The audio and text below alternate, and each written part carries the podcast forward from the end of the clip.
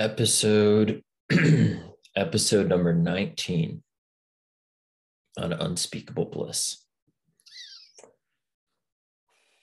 So we're going to cover a lot of ground in this episode. Uh, the guest is i don't have a guest today. It's me. It's just just your host christopher. And where do i even begin? Okay first I'll share a couple of uh, several things that we're going to cover in this episode. Then I'll talk about uh, the creation conversations, what these note cards are, uh, and we'll take it from there. First,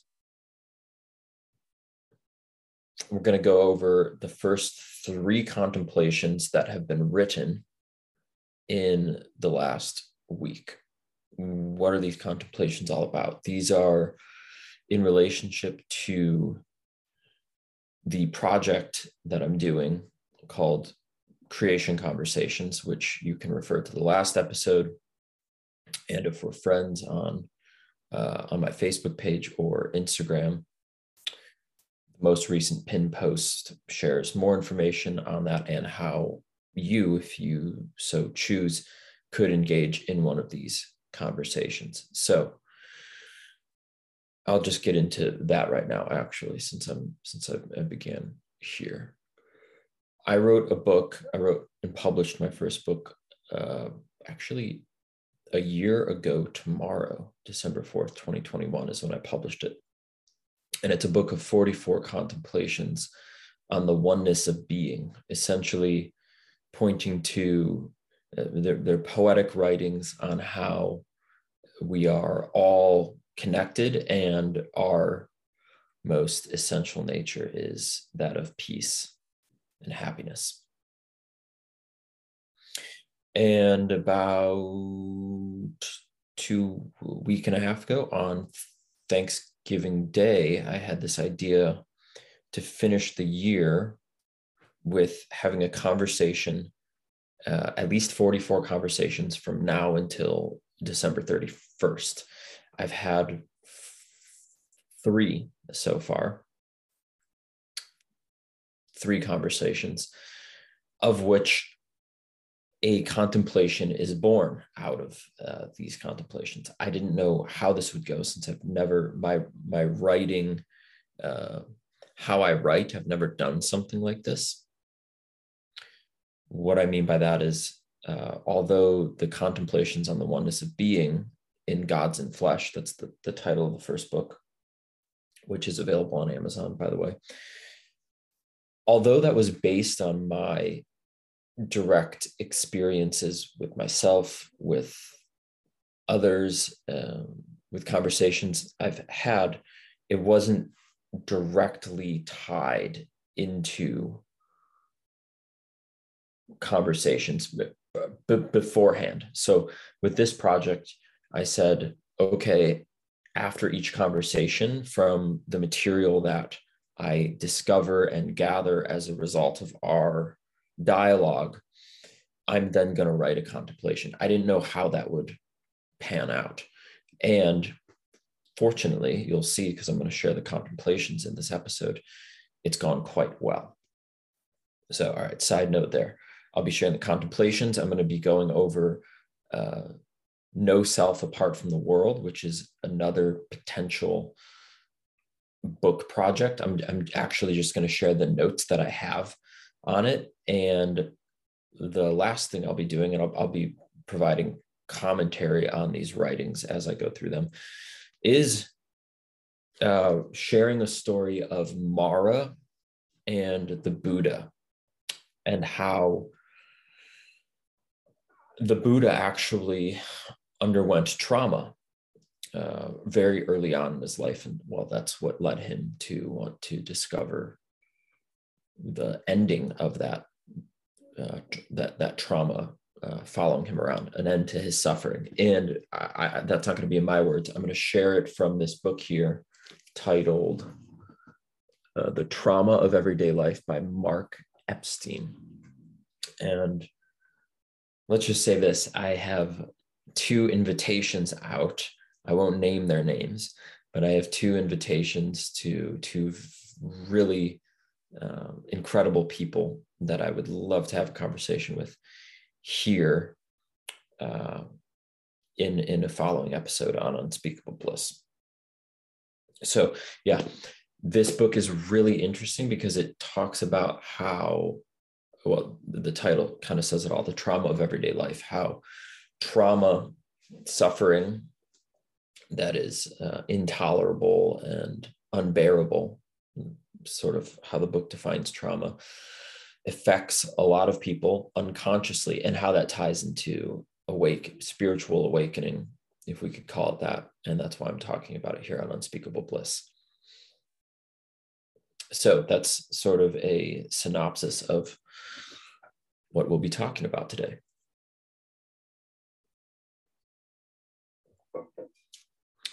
and a little more background on the creation conversation before I share these contemplations. Uh, so I've been for the past six years having create having create creation conversations. I didn't always call them that with people, and I'm not a therapist because I'm not. I don't have a degree in therapy, but what I could say about well, I elaborate on it in the, the pinned posts on Facebook and Instagram. But I have this idea that when two people come together and there's the intention for something mysterious, miraculous to occur as a result of their opening up to each other and having that intention as a as a basis for the conversation that the result is the result can be miraculous occurrences, miraculous happenings. So I guess I say I'm, I'm not a therapist because I've had some training in uh, clinical mental health counseling as well as traditional Western psychology, and then spiritual or transpersonal psychology, and then coaching for the past six years. And I combine all of these things, interestingly, into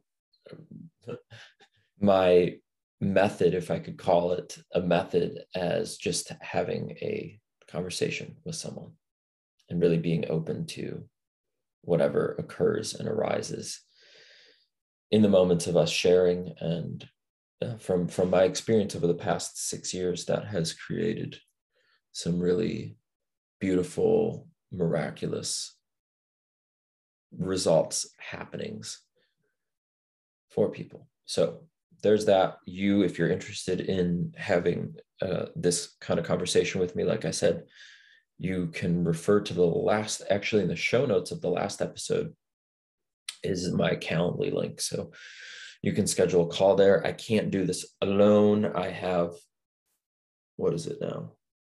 it's the third so what 26 27 more days left and i'm my aim is to have 41 more 40 between 40 and 41 conversations i keep saying i've had kind of three and a half conversations one is we put a, a stop on the conversation and it's to be continued so we'll say i've had four four complete conversations and 40 to go. And you're invited if you want to experience that with me.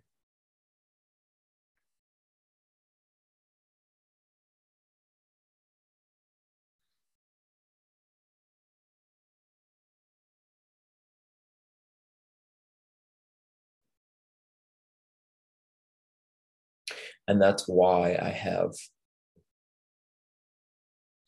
written this, the third contemplation was, wow, that was only yesterday. was that? No, two days ago when I wrote, wrote that. And let's just begin there. I'm going to begin with this, this third contemplation, which is in part a result of the third conversation that I had. That's all you need to know. I don't need to get in details as to where or exactly how it was was birthed. Uh, and as I read these contemplations, similar to my book, they're meant to be listened to, received in a sort of contemplative, obviously, that's why they're called contemplations, contemplative and meditative way. So I invite you as you receive this to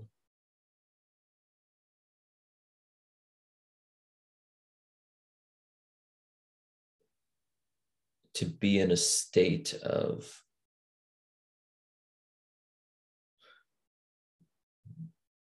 listening with with your heart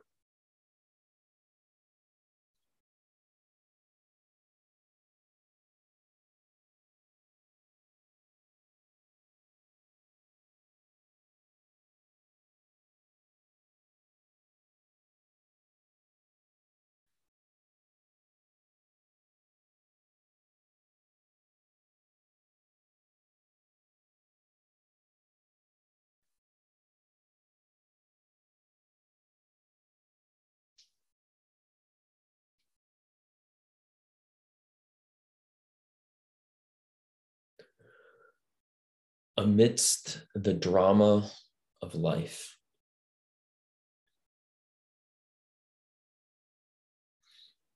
In the struggle and the strife.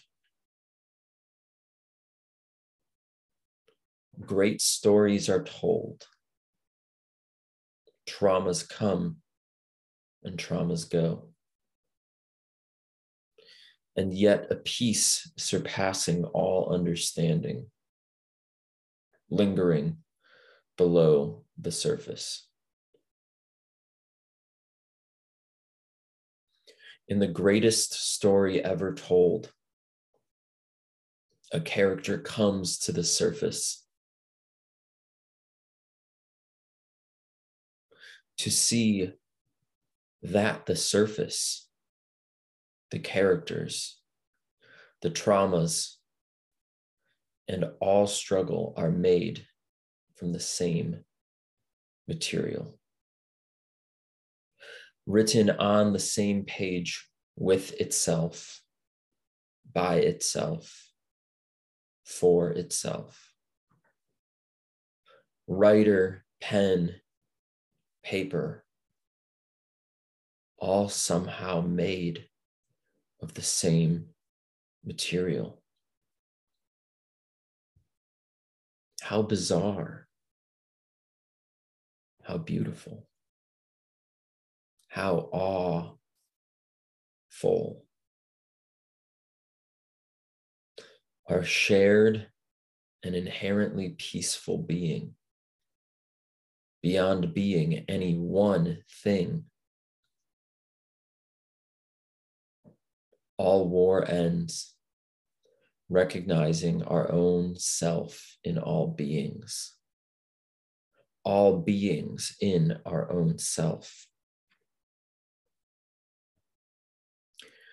For when it is you versus you, who could fight who? Heaven on earth, an end to all suffering, inside and out for the one and all, all in the one, who could be without? Where could any eye go with not a surface below? Only no one knows where a knowing one goes. Closer than close, just out of arm's reach Maybe what this eye points to cannot be put into speech. And yet, each word made from the very same piece.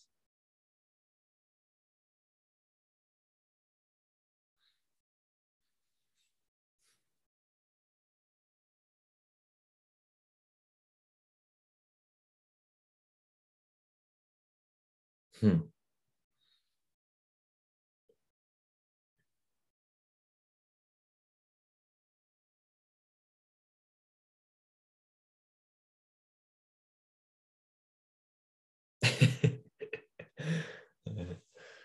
as I was reading the last part, I sometimes think of these contemplations like Dr. Seuss, but the spiritual version. uh, so, a couple of commentaries on this, comments on this uh, contemplation.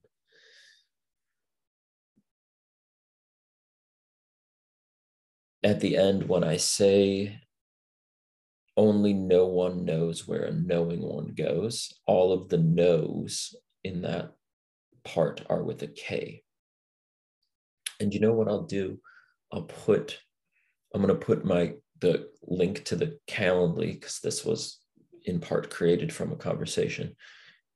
So you, if someone wants to participate in creating one of these in the show notes as well, below that, I'll put each of these, the first three contemplations in the show notes too. So you could read what I'm, uh, what I've read here. And I did, in fact, uh, create a word. how awful. Uh, what I mean by that is how full of awe. A W E slash full F U L L.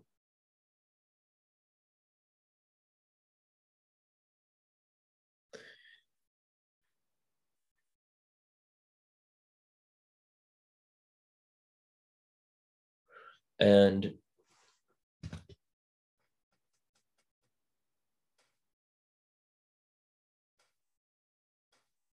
that contemplation as well as the other contempl- the, uh, the second contemplation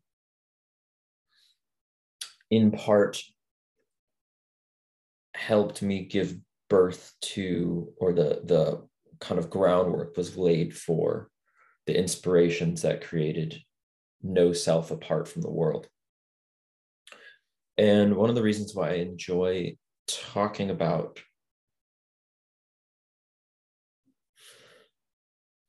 this is why it's called unspeakable bliss. I can't think of the right way to say this.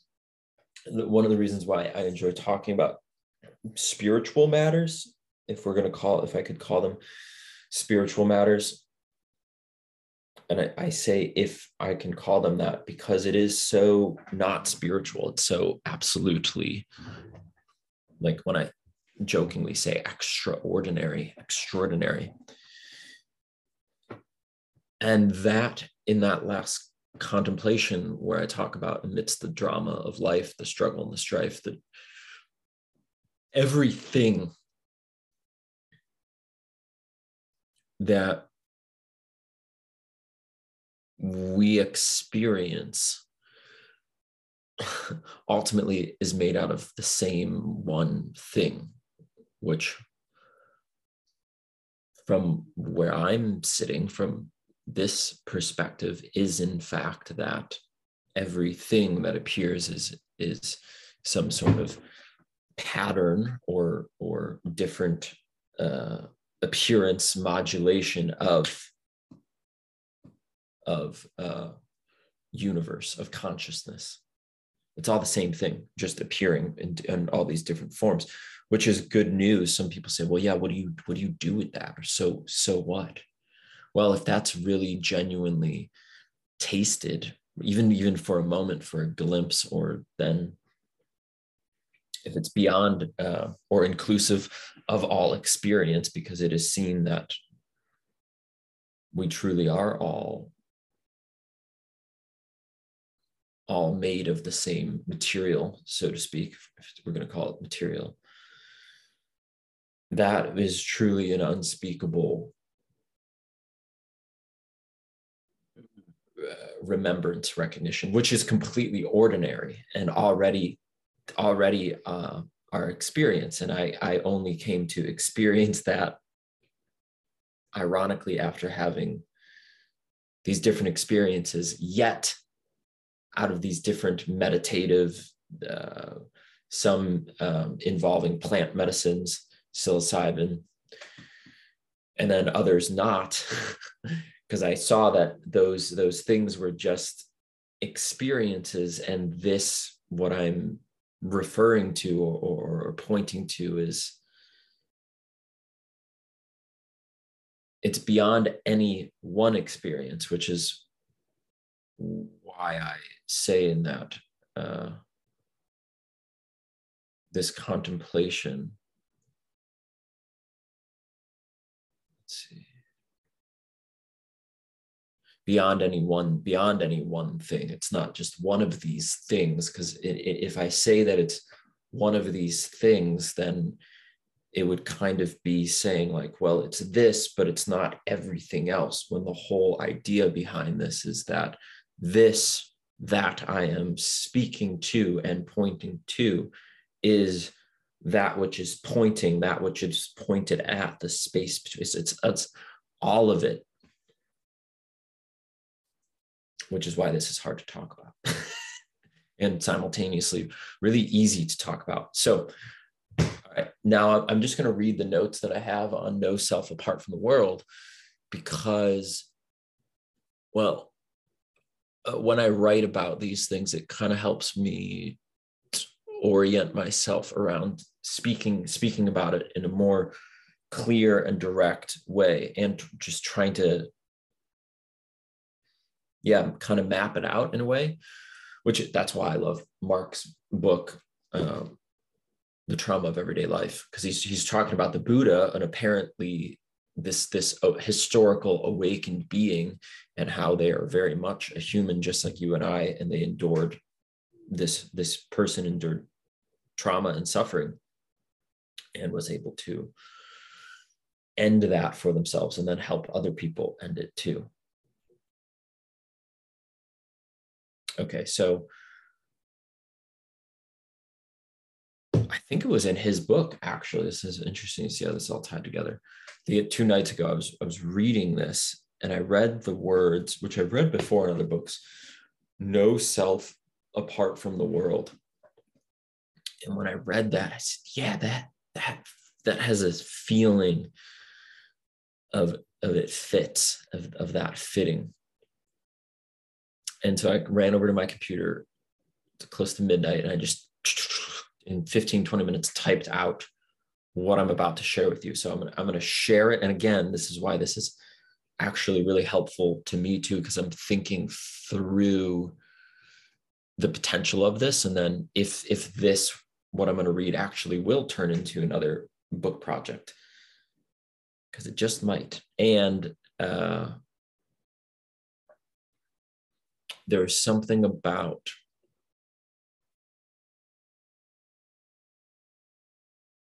exhausting the seeking mind or taking the mind to its limits where i feel that that's like uh, taking that energy to the energy towards wanting to end suffering in a in a way to uh, and and and applying it as much as one can, kind of like a, a devotional practice of seeking in a sense, even even though some some people, and this is this is one of the things that some people say, oh, well, if I'm seeking and I'm already it, then there's no point in me seeking. But if we're really honest with ourselves and if we don't fully feel at one with all and peaceful, then the seeking can actually be used mindfully, artfully,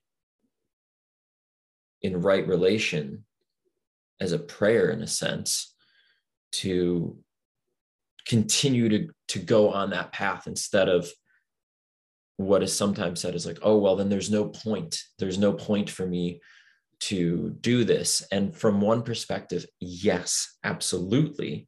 And that's joyous and beautiful. And then for another perspective, that's where nihilism and like this pessimistic kind of um, depressed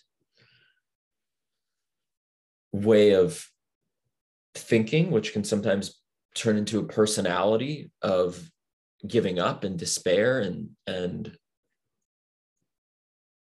I guess the point of what I'm saying is seeking does, in fact, help us. Our efforts are not for nothing. Ultimately, maybe they, they are for nothing, but from a really beautiful place, not from a place that's nihilistic or continuing to create suffering, something like that. All right. Get on with it, Mr. Kent. Here we go. No self apart from the world. That's the working title. The book you hold in your hands is many things. At the same time, it is only one thing. And as crazy as this might sound, it is also no thing. How's that for a introduction or a foreword? Let me try and explain what I mean by that and why it's actually not crazy at all. First of all, this whole book is merely an attempt at me trying to point to something so massive and sizeless. It literally feels either totally impossible or at least very close to impossible. But let's give it the old college try, shall we? This book is a hypothesis in the sense that if what I say has truth within it, or if it at very least points toward the truth, then by my estimation, it acts as a hypothesis where one can, in a sense, orient their reality around and in alignment with what I am sharing here. And one, the reader, the one experiencing this obviousness of what I am referring to as well. I'm going to read that last part again. What I am sharing, uh, This book acts as a hypothesis where one can, in a sense, orient their reality around and in alignment with what I am sharing here. And they can experience the obviousness of what I am referring to as well. If the ground is fertile, let's say. This book is also an ontological description claiming essentially one thing we are all made of the very same thing. And that same thing can be called consciousness, God, love, whatever it is, because it doesn't really matter what we're calling it if it's just one thing. It is all the same stuff and space and the space around it because it's all one. I aim to describe why that is the case from a logical and logically metaphysical perspective the big aim here is to debunk the myths that the reality we live in is somehow fundamentally separate from something else. Hence the title, No Self Apart from the World. So, side note there. In some forms of Christianity, I, other religions too, I, I imagine, uh, I'm just referring to Christianity because I'm mm, familiar that this exists. There's this very clear creator is somehow like essentially fundamentally separate from created. It's like creator over here, created over here. And what I'm putting forth in this podcast and in this the potential book is that God, this fundamental separator, whatever that is, and then the creation, well, it can only be made of itself. if God created, let's say, earth and man, and then there's this separated line that God goes, somehow I'm separate from this, well, then in what, how, how, how could there be anything other than itself? Now, the thing about this is, is the, the, the claim is something like this. There's individuals over here. Let's say here's god. It's fundamental separation earth and all human beings. What i'm saying is that each human being although different from from that god so i'm not denying that there, there's some there's a there's these differences in appearances However, it's all made of the same thing. So I'm not claiming that I remember when I was God that created everyone and I'm omniscient and can do have all sorts of magical, mystical powers. Although being a human being is quite a miracle in and of itself. The chances of, you know, you want to see spirit, you want to see a miracle, I say sometimes. And I, when I'm having conversations with people, I say, look, it's spirit moving matter because it's made of the same thing, right? And it, to, to be here in this human form is a very statistically very very low low low low possibility like so ridiculously low there's a there's some graphic on it it says that the chances of you being alive of me being alive of anyone being alive is something like if the world were covered with water the whole globe were covered with water and a, a, turtle popped its head out of the water, ran in a random location, and then there was a, a one of those round uh, life vests floating around. The chances of you being born, of you being here right now in this moment, and continuing to be alive, that's even even less of a chance. This is just being born, is equivalent to that turtle popping its head out of the water, and its head popping up inside this the flotation the life the round life uh, flotation preserver thing which are both randomly placed. I mean the chances of that happening are so so close to zero. Anyway look up the graphic. It's really cool. My idea is that we are we are somehow different from but in, in a way um, holographic. Yeah yeah holographic is the right word here. So within each self, within each different human, there's like a, a map of the, the larger, we could say cosmos, and then also the smaller. If we go infinitely in, making going infinitely smaller to observe the atoms, the whatever's beyond that, it's it's holographic. So within each aspect, the whole is contained. So we are a part of the whole and simultaneously the whole, the whole universe, God, whatever it is that created us, would be absolutely and completely incomplete without us, without you, without me. And I don't, I don't see how that, I don't even see how that is, uh, how it could be otherwise, or how anyone, if if if God is that which created everything, and that's why I use synonyms like consciousness or awareness just this this that which is beyond any any single object and yet gives rise to all objects and ultimately all objects are made of again the same material as that thing. So yes there's a finite mind. Yes there is some kind of a there is some kind of a qualitative difference between each human and this this kind of all-knowing energy if, if we're going to call it that but it's not fundamentally different. It's it's it's actually quite the opposite inextricably connected. It cannot be otherwise. It's very obvious to me. So that's uh, a huge side note on this this sentence here the big aim here is to debunk the myth that the reality that we live in is somehow fundamentally separate from something else hence the title no self apart from the world.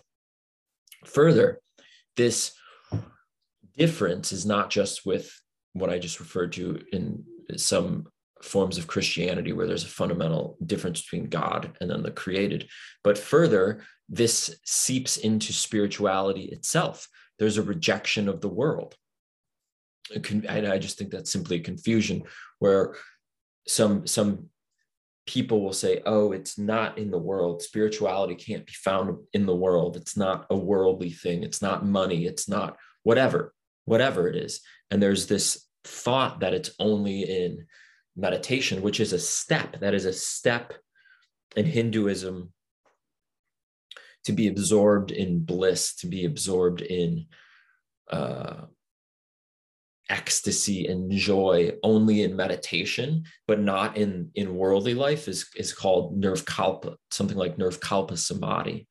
And this is a samadhi that is before sahaj or sahaja, I think, samadhi, which that means a samadhi, a, a bliss, a peace that is beyond a temporary state, that is beyond the yogi out meditating and only experiencing that bliss, because that's that's still not the ultimate the ultimate expression is to see and experience that all is god love. And that th- that this reality that we live in this dimension this very right now where you are where i am this is it. I think that's that's exactly what's being being said. Uh, okay so i'm going to continue here there's no rejection. There's no rejection anymore in what I'm talking about. There's facing up to, oh, yeah, this is it. This is it. Whatever it is, is this right now experience.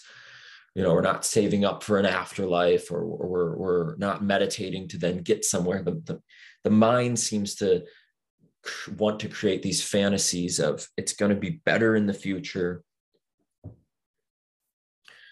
what if it's what if it already is perfect now? And there's always room for improvement. I'm going to get to that point at the end of this. All right. And and by the way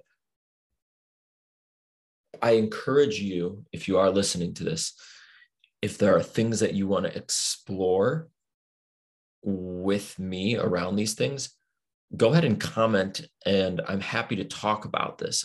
Uh, but i definitely encourage you to listen through the whole thing because as I speak about these things, there's like all these different side places that I can go into that I'm doing my best in this short video to cover them. So I'm saying that now because there was a, a, a, side piece that I almost went into, but I didn't because I know I address it a little bit later in this uh, no self apart from the world thing. So give the whole thing a listen and then um, share your comments because I might address the thing that you're you're you're thinking that I, I might not address.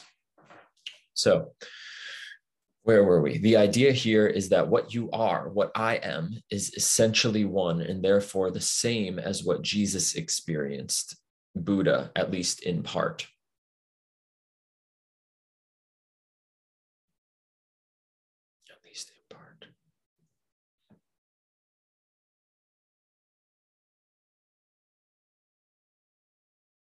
So, yes, we all have individual journeys, and they are all inex- uh, inextricably connected, including that of any other being that has walked this planet, is walking this planet, or will walk this planet. It is not that the individual self does not exist or that suffering does not exist. So I'm not denying the individual self, nor am I denying suffering. It is that these things exist. They are just not what we actually think they are.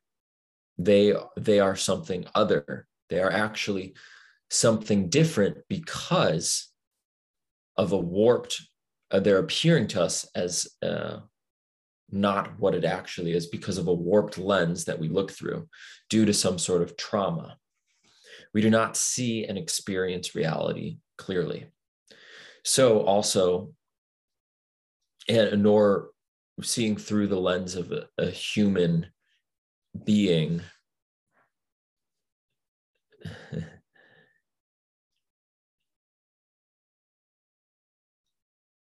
I'm going to hold that thought. I'm not going to go down that rabbit hole right now. So, also, I describe a roadmap of sorts for taking off the glasses of trauma that's what will if if i do in fact write this book. So help me god. That's going to be part of it which is a road a road map and that's the the thing because all all maps all all journeys lead to the same place so i can't possibly cover the entire terrain but i can talk about what has been useful and helpful for me and what appears to be helpful for others. From an ultimate point of view, this book wants to tell you what you are. How, how preposterous and why you are perfect as you are. And you can check that via your direct experience based in what I put forth. I actively invite you to not believe anything I say, but to test and see if what I say is true in your own experience. So that's it, it can sound quite pretentious, right? When I say this book aims to tell you what you are. But I'm I'm basically saying, here are these ideas. Is this true? Do you experience what I'm saying is true in your own experience? Or is it otherwise? And that's that's completely fine if it's otherwise. This is just what I'm the best way that I could put these things things into words um, in a way that I feel could be useful.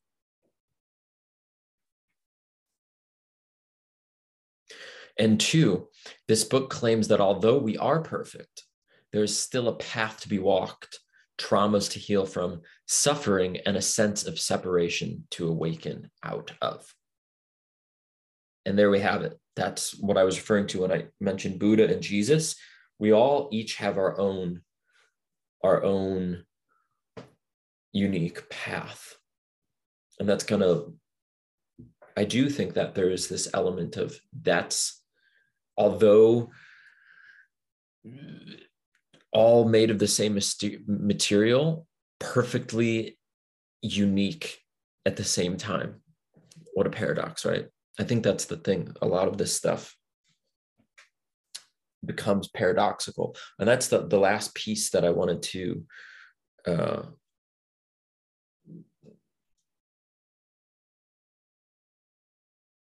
talk about. And uh, so I'm going to use a I'm going to use a metaphor that's coming to me here about about this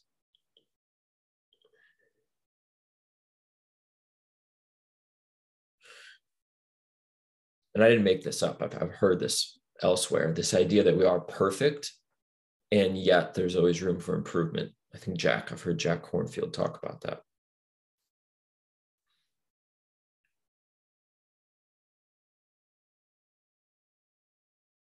And the metaphor that I want to give is someone in a deep hole. Let's say there's someone in a deep hole, and that deep hole is representative of suffering. And someone comes over to that hole and puts their hand down into that hole to help the other person out of that hole. And the person outside the hole is saying, Come on, let's go. Here's my hand. And the other person is in the hole and they're looking up at the hand and they're like, That's not going to help me. That hand is not going to get me out of this hole. And the guy standing outside of the hole is like, I was in that hole last week and this is exactly how I got out.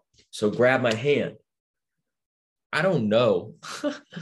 I don't know that what I'm sharing here is the hand for everyone. And I also don't know if I'm the person in the hole or the person outside of the hole, because that's the trippy thing with this. As the Dalai Lama said, you want to talk about peace? He said it probably in a more kind way. he said, There will be no peace for anyone unless there's peace for everyone. So if we are all inextricably connected, this is simply my best attempt to help, to serve, and to be helped and to be served. Because as far as I can see, we def we are all in this together. And so I'm I'm using this last analogy of the person in the hole because there could be someone in a hole and there could be a hundred thousand different ways out of that hole, or for them to recognize that they were never, never in a hole to begin with. And that is kind of the thing that I'm pointing to here. And yet it's not denying that there is a certain set of steps, a certain set of traumas, a certain set of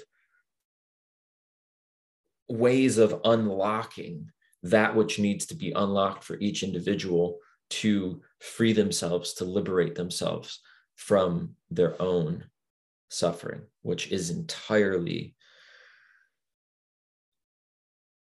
not only is it possible, I feel that that's that's exactly what we're uh,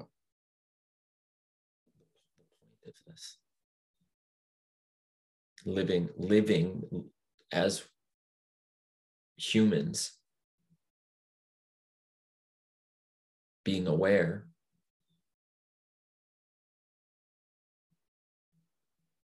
and, and recognizing how it is all perfect.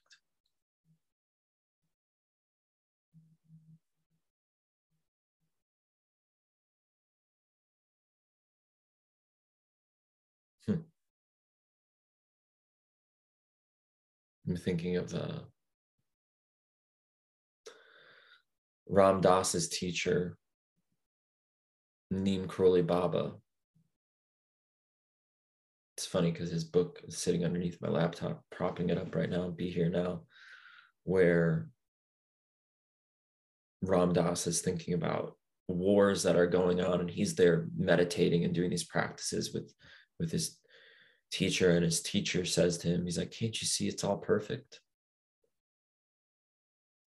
And a lot of the times, it's really hard to see how it's all perfect. A lot of the times, I don't see how it's all perfect, and so that's even when I'm sometimes when I do see how it's all perfect, that's uh, why I, I do what I do.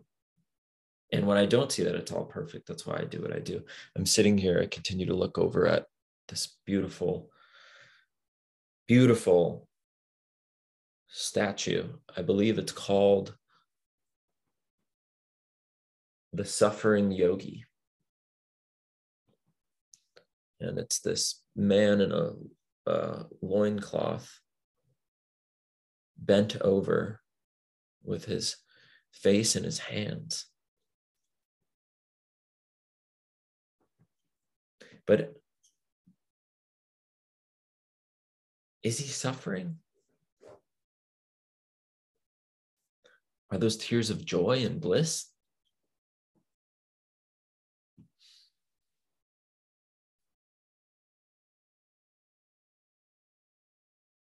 Hard to say.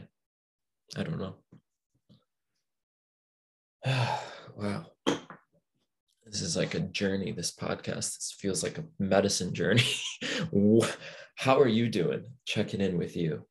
Thank you for listening this far if you have. I think this is the longest solitary podcast I've done, but I'm really enjoying it and I hope that you are too.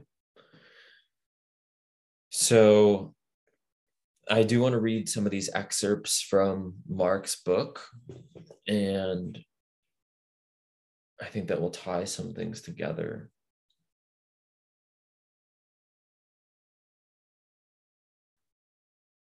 And I'm going to read the other contemplation that I wrote from the second conversation that I had.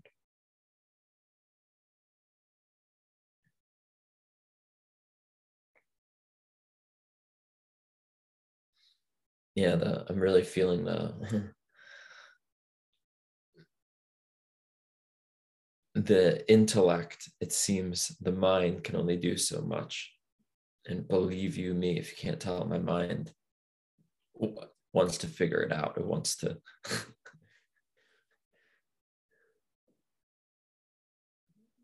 but then the, the the heart element comes in and it's like this softening of like oh yeah yeah Maybe I can't figure it out. Maybe it doesn't need to be figured it out. Maybe it is all perfect. Maybe that's what I'm talking about. and I'm thinking of uh, this wonderful, very short documentary on Netflix. It's called Ram Dass Coming Home. I've just had a conversation with someone about this recently, and it has to do with putting that seeking seeing that so maybe seeking is hopeless. To absolutely it's like damned if we do and damned if we don't. Well when i try to get awakened and yet i real i know that i already am awakened all of my attempts are just like the uh the donkey with a hot dog in front of it tied to its forehead the one step that it takes towards it one step away it is. And maybe that's that's the case but my hypothesis with what i'm sharing is if that's done as an act of sincere authentic devotion and prayer then that is our attempt in seeking is in fact a form of surrender because we're not leaving out we're not copping out we're still putting our efforts and our love and our ourself forward in, in whatever it is any anything that we're doing. And so uh, in that short series on netflix with ram dass. He looks at a hanuman a statue of hanuman which is the hindu god of service and maybe maybe love for sure service. Who's a monkey and he's having a dialogue with this not with the statue but he's tapping into the heart of this deity. And he says who are you? Ram dass says who are you monkey man or something like this. And the most one of the most peculiar and profound responses comes through Ram Dass in the form of an answer from Hanuman. And Hanuman responds, When I don't know who I am, I serve you.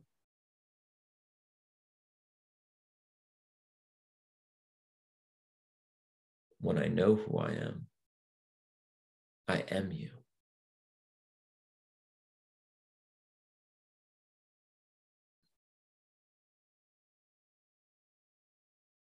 and I don't know who I am.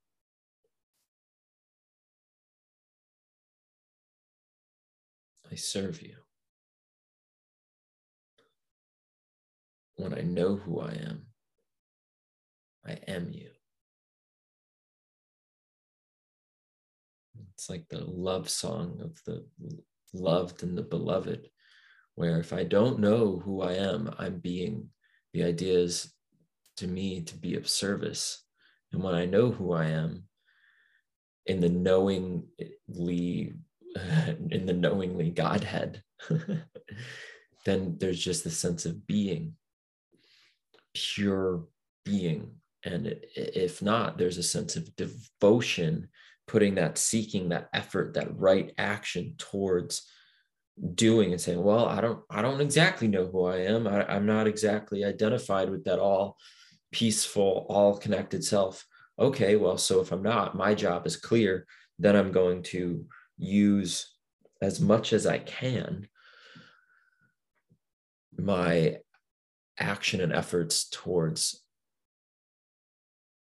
that which appears to be outside me, God, and, and use all of my actions as a prayer, as an act of devotion. And again, that brings in the whole um,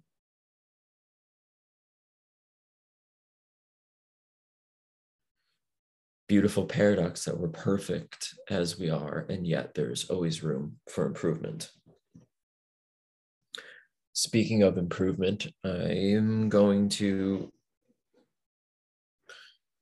be able to be of better service if I go take a quick bathroom break. I gotta pee. So I'm not gonna stop the recording. I'm just gonna put it on mute, little contemplative med- meditation, if you will, break, or maybe you gotta use the bathroom too. I will be back in a few minutes, a couple minutes.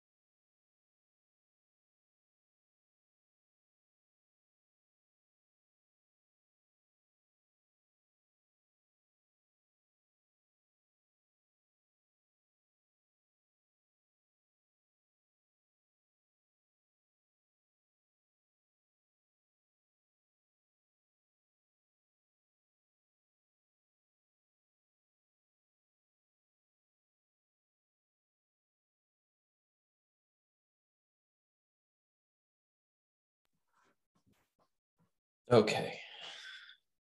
We're back. I'm back.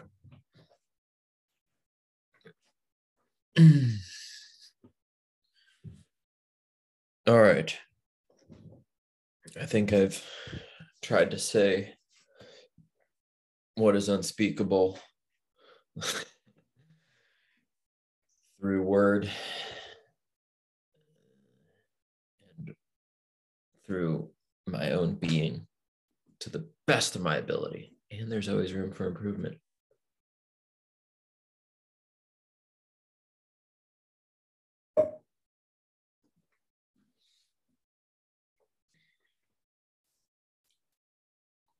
So, the trauma of everyday life. I gave a little synopsis of it earlier in the show. I don't remember exactly what I said. Anyway, it's a book about how there's different kinds of trauma that people endure. A lot of it talks about uh, trauma in early childhood and how that's not remembered by people. And yet, this trauma can have a tremendous influence on in their life. And it talks about how the therapeutic relationship can and meditation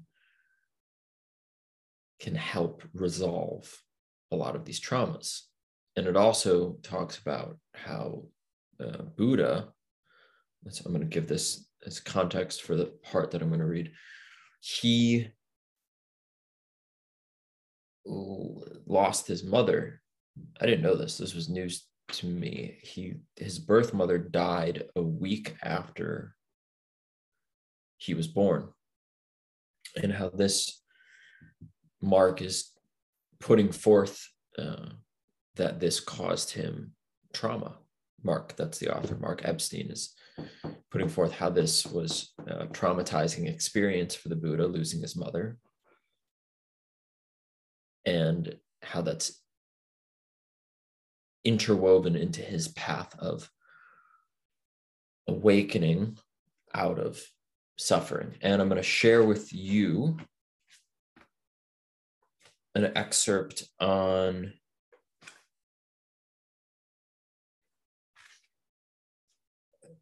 moments before the Buddha awakened uh, and his encounter with this being named Mara, M A R A.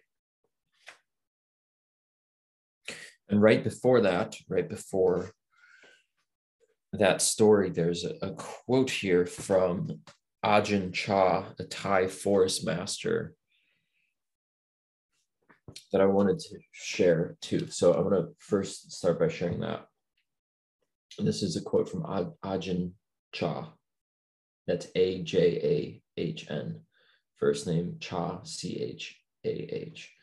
In our practice, we think that noises, cars, voices, sights are distractions that come and bother us when we want to be quiet.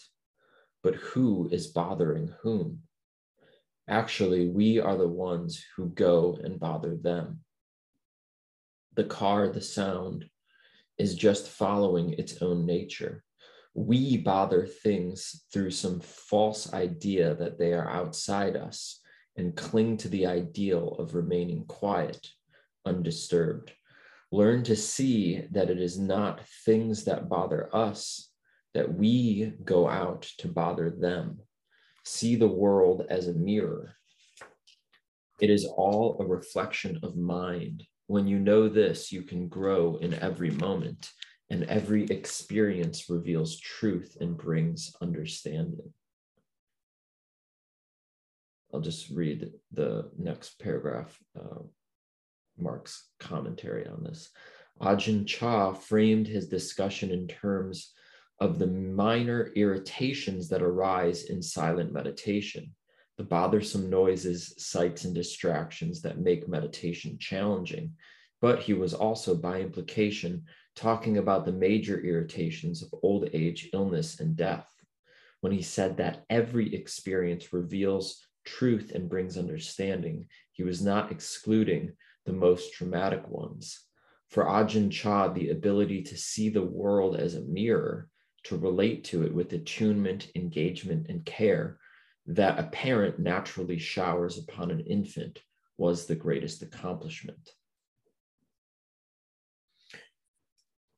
And I, am going to offer a little perspective on this too. When Ajahn Chah says we bother things through some false idea that they are outside us and cling to the ideal of remaining quiet and undisturbed. Even when he says we bother things instead of things bothering us, like the noises in meditation, which can also be a, a metaphor for every obstacle that we encounter every single day in life, the nature of those obstacles or things that bother us, even, even the arising bothering isn't a bother. But to think that it's a bother or to think that the obstacle is an obstacle is the bothersome thing. What I mean is if I'm sitting in meditation or going about my day and something challenging, something bothersome arises, there's a huge difference if I immediately internalize and even just emotionally inside react to it and start the process of resisting that noise or that challenge or whatever that bothersome thing is versus in a meditative way, in a contemplative way, if I simply see whatever that is and just see it and not be bothered by it. So, for example, the, the dog starts barking in the background right now. And I could go into this dog shouldn't be barking. I'm doing a podcast. It's loud, it's disruptive, whatever it is. Or I could just watch it and see it and even watch watch the bothersome like oh okay i'm noticing that i'm bothered by that. There's already quality quality a quality of not being pulled in by it and then creating more resistance. I'm just observing oh, okay so my ir- irritation around that is arising. That doesn't that doesn't mean i don't do something about it. I could still yell out of the room, Popo, be quiet, or close it, or still take some action. But whether or not it continues to build as an attachment that I'm pushing away, in that case, it would be pushing away. If there's something that I liked, I might be clinging to it. There's there's a, a level of equanimity that's being being developed uh,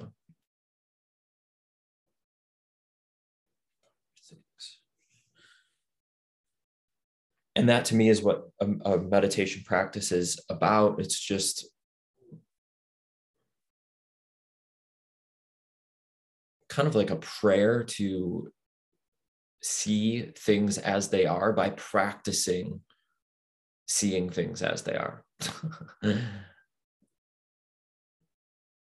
By seeing what arises in the body in the mind in the world and wanting to understand it. Because maybe if I understand it, maybe if I can relate clearly with it, maybe what I'm seeing is not actually what I think it is, i.e., maybe the suffering is not actually suffering. Maybe it's something else. And if I can see the part in myself that's bothered and be with what is that? Maybe that energy will free itself up. All right.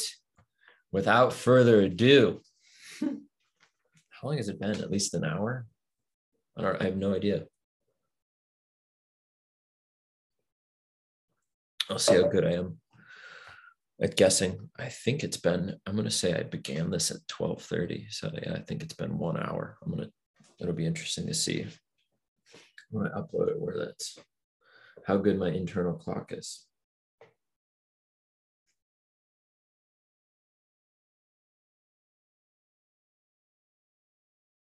Okay, so I'll just paraphrase this first spot, spot this first part.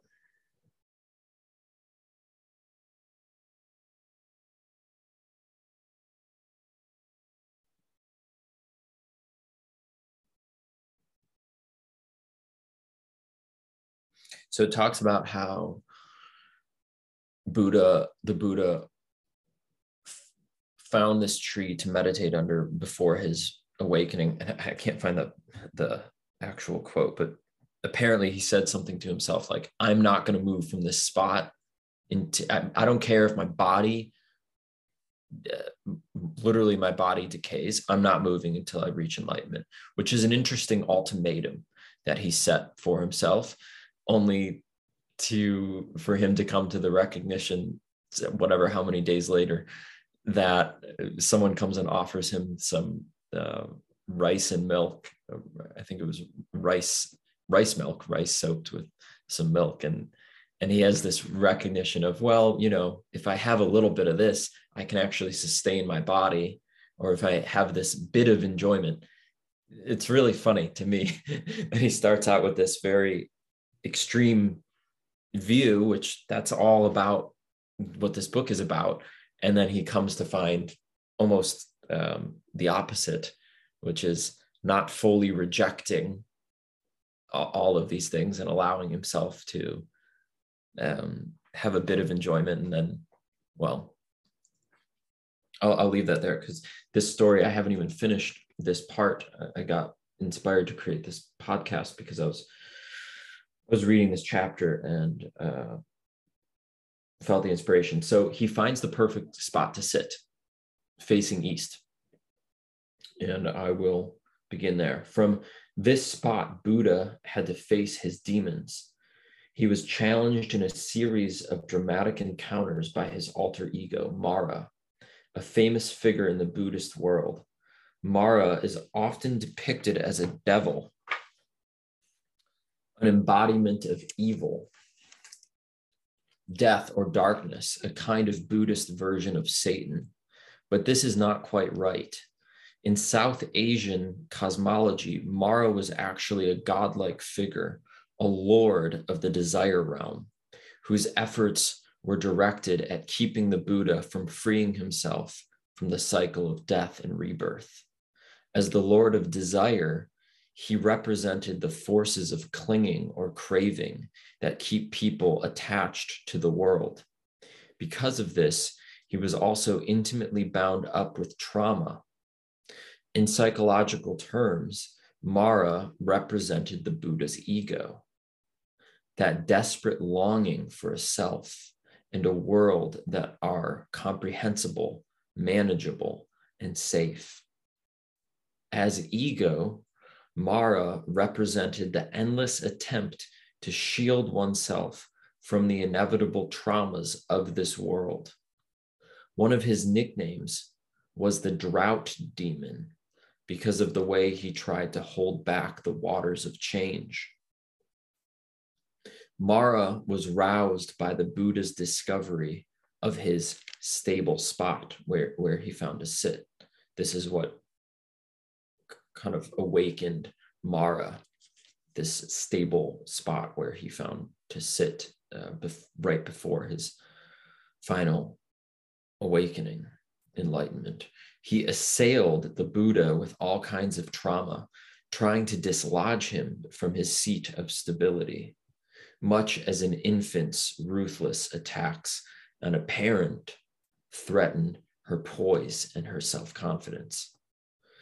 From the stable spot of his newly recovered implicit awareness, the Buddha was attacked by waves of Mara's forces. There are many versions of the story depending on which sutras are consulted, but all contain three essential elements.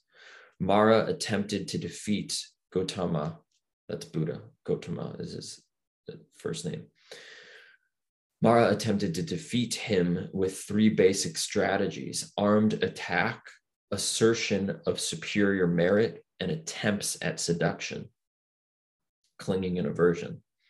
The Buddha described this series of encounters as the deepest struggle he ever had to face, more difficult than anything he went through, even at the heights of his austerities, which this dude was starving himself and really going very, very into these austerities. So for it to say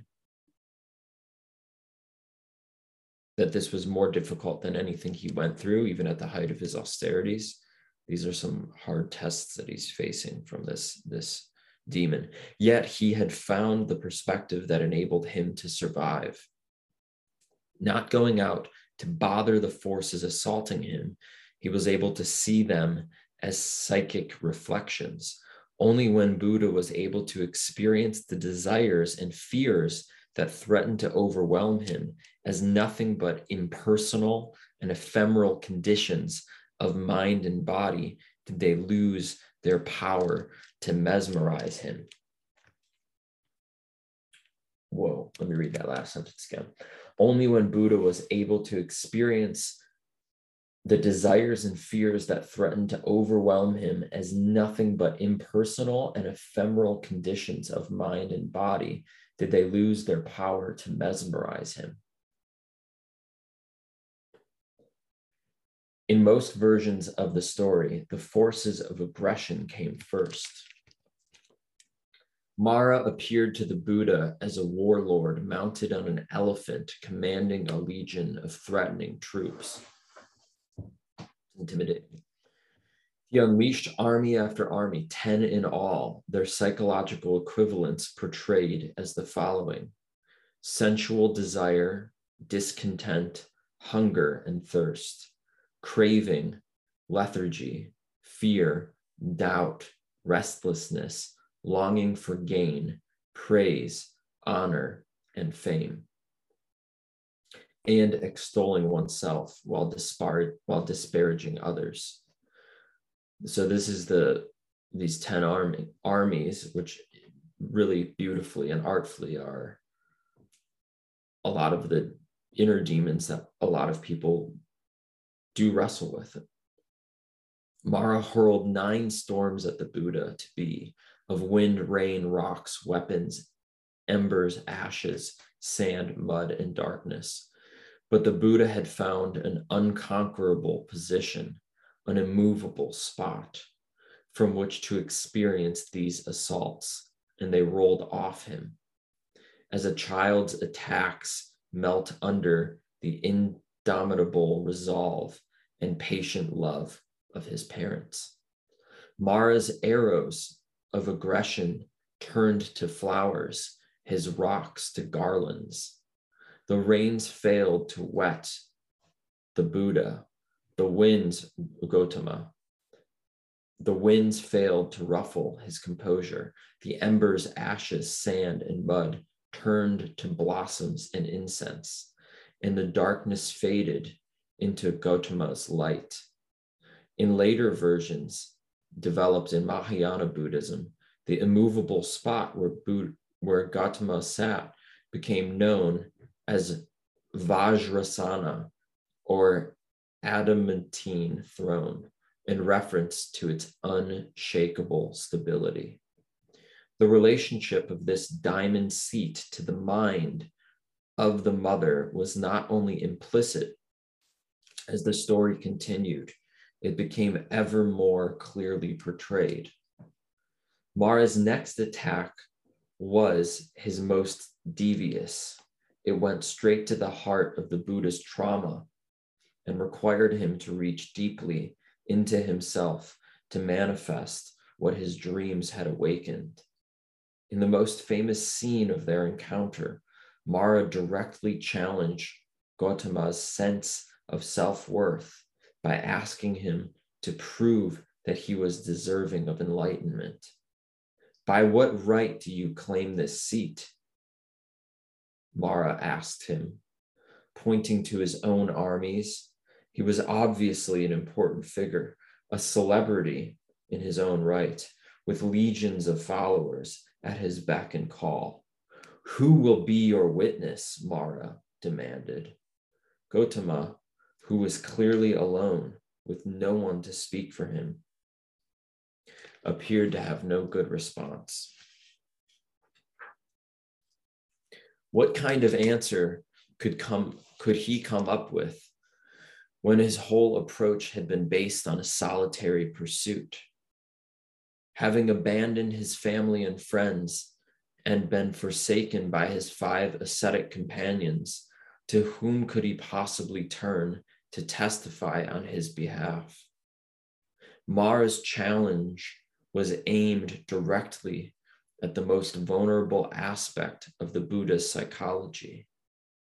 If we understand Mara as the Buddha's shadow, then his question was really the Buddha's own question about himself. Deep down, the story suggests the Buddha had unfinished business, even at the very brink of his enlightenment.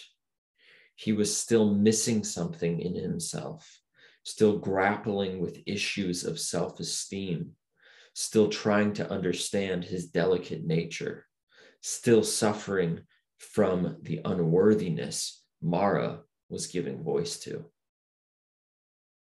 The Buddha had another epiphany at this point.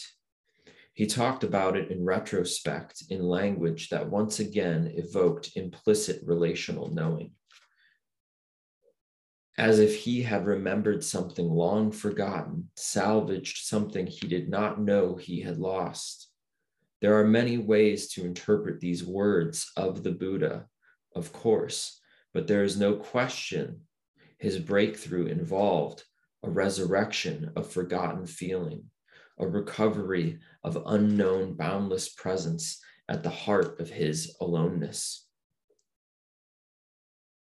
Suppose a man wandering in a forest, wilderness, found an ancient path, an ancient trail traveled by men of old, and he followed it up, and by doing so, he discovered an ancient city, an ancient royal capital, where men of old had lived, with parks and groves and lakes, walled round and beautiful to see.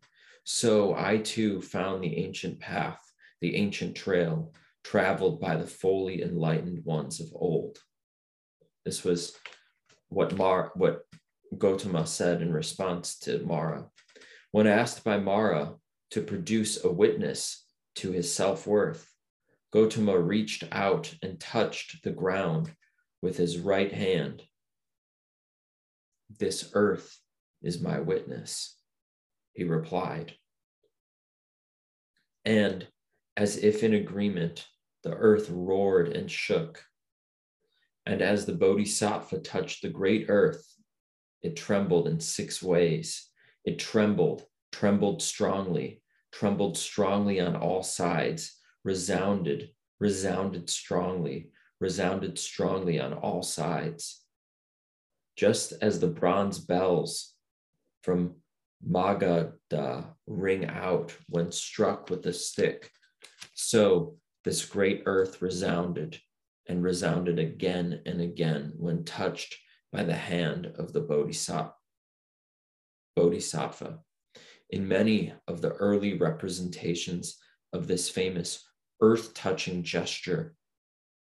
The trembling of the ground was given anthropomorphic form, the upper body of an earth goddess named Savara, I might be butchering that, or the stable one, emerged from the ground and bowed to Gautama with her palms together, as if the symbolism of touching the earth were not enough the artist who later told the Buddha's story made it concrete. A mother figure appeared and affirmed her connection to the Buddha, erasing his last vestige of self doubt, testifying to his inherent worthiness and frightening Mara away. In a fascinating account of the role of the earth goddess in Buddhist iconography, the scholar Miranda Shaw traced the evolution of the deity's representations in Buddhist art. She pointed out that in some version of the story, the Earth Mother appeared not once but twice. In her first appearance, she bore witness to the Buddha's virtue and scattered Mara and his armies. They then regrouped and she emerged for a second time, now with a thunderous roar, threatening gestures, and a powerful quacking, quaking. Thus, two complementary aspects of the mother were embodied. In one, she was a nurturing figure, and in the other, she displayed her aggression. In addition, Shaw pointed out how intertwined the mother and the Buddha's seat of enlightenment were. The base of the Buddha's throne intersected her womb in the first sculptures to emerge in Buddhist culture. She herself was the stable platform of his awakening. Over later years, she was portrayed as wringing rivers from her hair, washing away the forces of Mara, with grace cascades of water pouring down from the top of her head. She could also be seen offering the Buddha a spherical vessel in her outstretched arms, a symbol not just of fertility and abundance, but also of the pregnant void of Buddhist emptiness.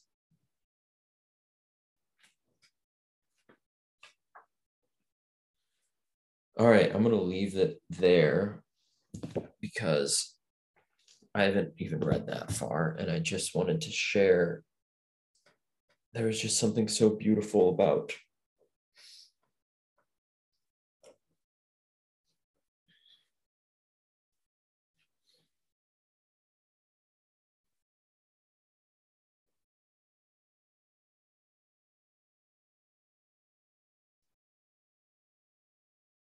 There's something beautiful to me about facing what's uncomfortable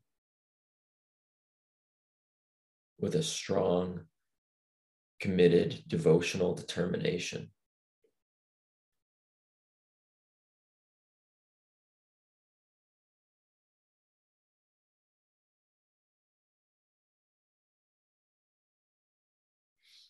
And not facing it in a way where we're ready to fight and battle, but facing it with this softness and calm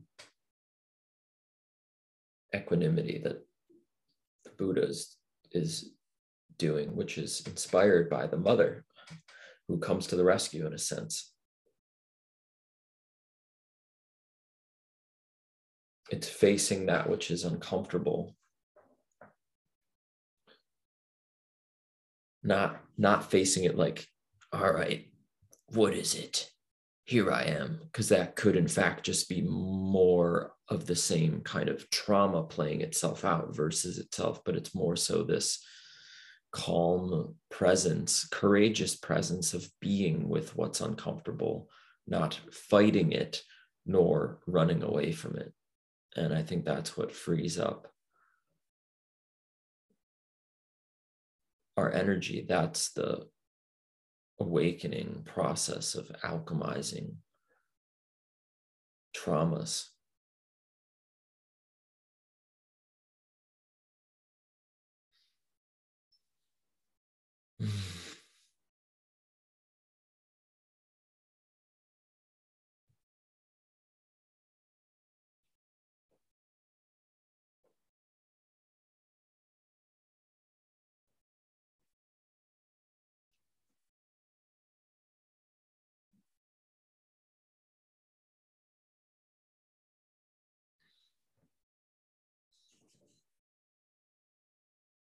Mm.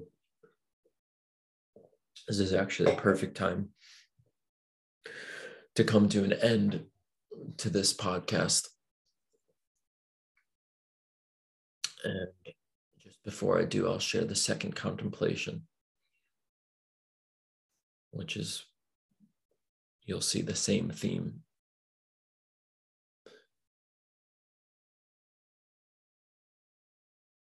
tentatively, this is called the mazeless maze. To begin with, no easy way out of what I am not inside of. Constrained by the limits of freedom itself. so free I appears bound by my own boundlessness,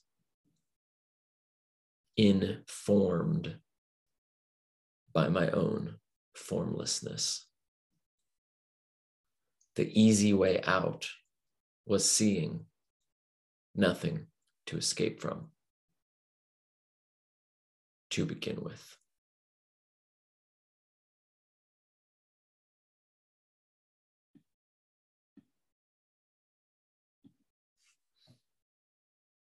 Mm, okay, well, thank you for joining me today. I had a lot of, really a lot of fun sharing this, enjoyed sharing this. And if you want to participate in the creation conversation, please see the most recent Facebook post, Instagram post that's pinned, and it will have the, the info uh, in the show notes to this podcast. I'm going to put the contemplations that I shared, along with the material from No Self Apart from the World that I shared, and the Calendly link too. So you can schedule a creation conversation there.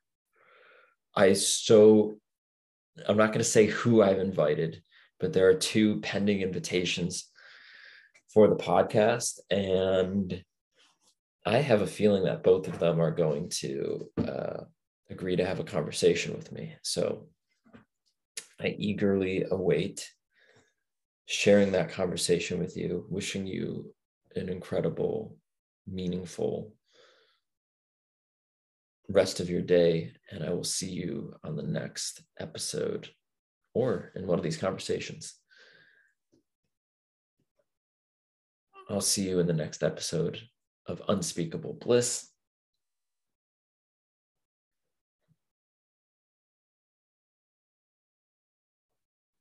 And yeah thank you for deciding to spend whatever it's been 90 minutes of your your time with me today. I hope this was valuable insightful for you. Let me know how if it was.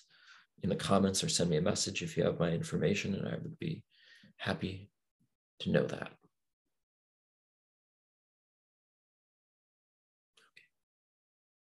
See you soon